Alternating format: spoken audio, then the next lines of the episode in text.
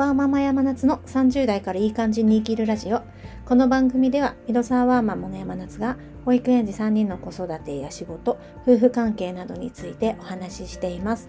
こんにちは、山夏です。今朝ですね、私昨日うっかり夜寝落ちして、さらに朝も寝坊してっていう感じで、ちょっと朝の配信ができずに、今、お昼休みにこれを撮っております。今日はですねちょっと昨日の話なんですけども私ちょっと自分の頭で考えることを忘れかけているかもしれないとドキッとした出来事がありましたのでそのお話をしたいと思います。私は少し前に子供5歳の息子と一緒に2人でマレーシアに旅行してきました。それで、まあ、その時のお話は他の過去の放送とかでもしているんですけどもその時にマレーシアの有名なデパートショッピングモールみたいな場所がありましてそこでその中でも有名なお菓子屋さんパンとかお菓子を売ってるお店があるっていうことをあの調べて知ったのでそこへ行ってきました。いろん美味しそうなお菓子がたくさんありましてしかも日本よりもやっぱり少し安いんですよね。ということでたくさん買って帰ろうと思ったんですがいやでも賞味期限をちょっと見てから買おうっていうことで賞味期限を見たところ結構どれも11月とか9月の時点で11月とかのあのまで日持ちするっていうふうに書いてあったのでいやいや安心だということで結構大量に小さなあと手のひらサイズの袋に乗ったミニパウンドケーキみたいなものをあと10個ぐらいかな買って帰りました。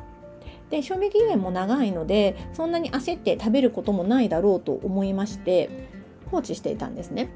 ただ1個食べたところあの帰国後すぐに1個食べたところあの封がしてないんですよ。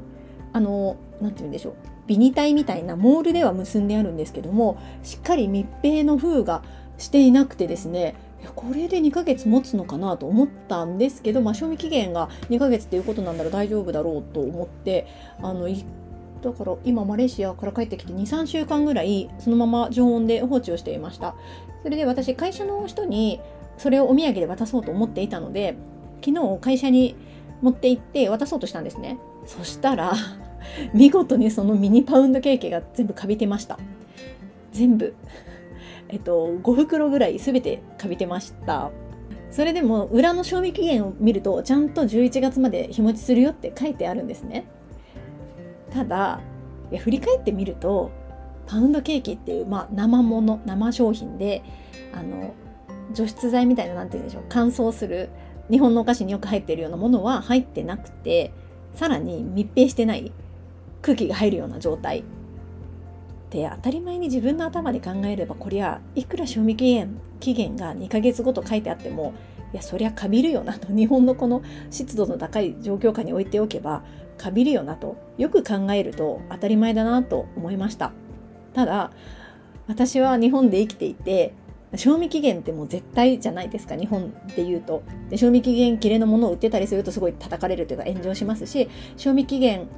以内賞味期限が過ぎていないのにカビたりとか腐ったりしたらもう大事ですよね日本だとでその感覚にどっぷり私は使っていたのでいくらもう事実として封がされてなくて生もののお菓子で絶対自分の頭で考えたらカビるって分かっているのに私は賞味期限っていうそのラベルを見てもう思考停止でこれは腐らないっていうふうに思ってしまっていたんですよね。いや今回の出来事を通してちょっと私すごくありがたい環境に置かれているんだけどもこういう思考停止状態に自分が陥っていることに気がつかないまま過ごしてしまっているのは怖いなっていうふうに思いましてもっとちゃんと自分の経験値とか自分の考え自分の意見と照らし合わせてこれはどうなのか。お菓子っていう一つの例えなんですけどお菓子を見て明らかにこれは腐るだろうと思ったら早く食べるとか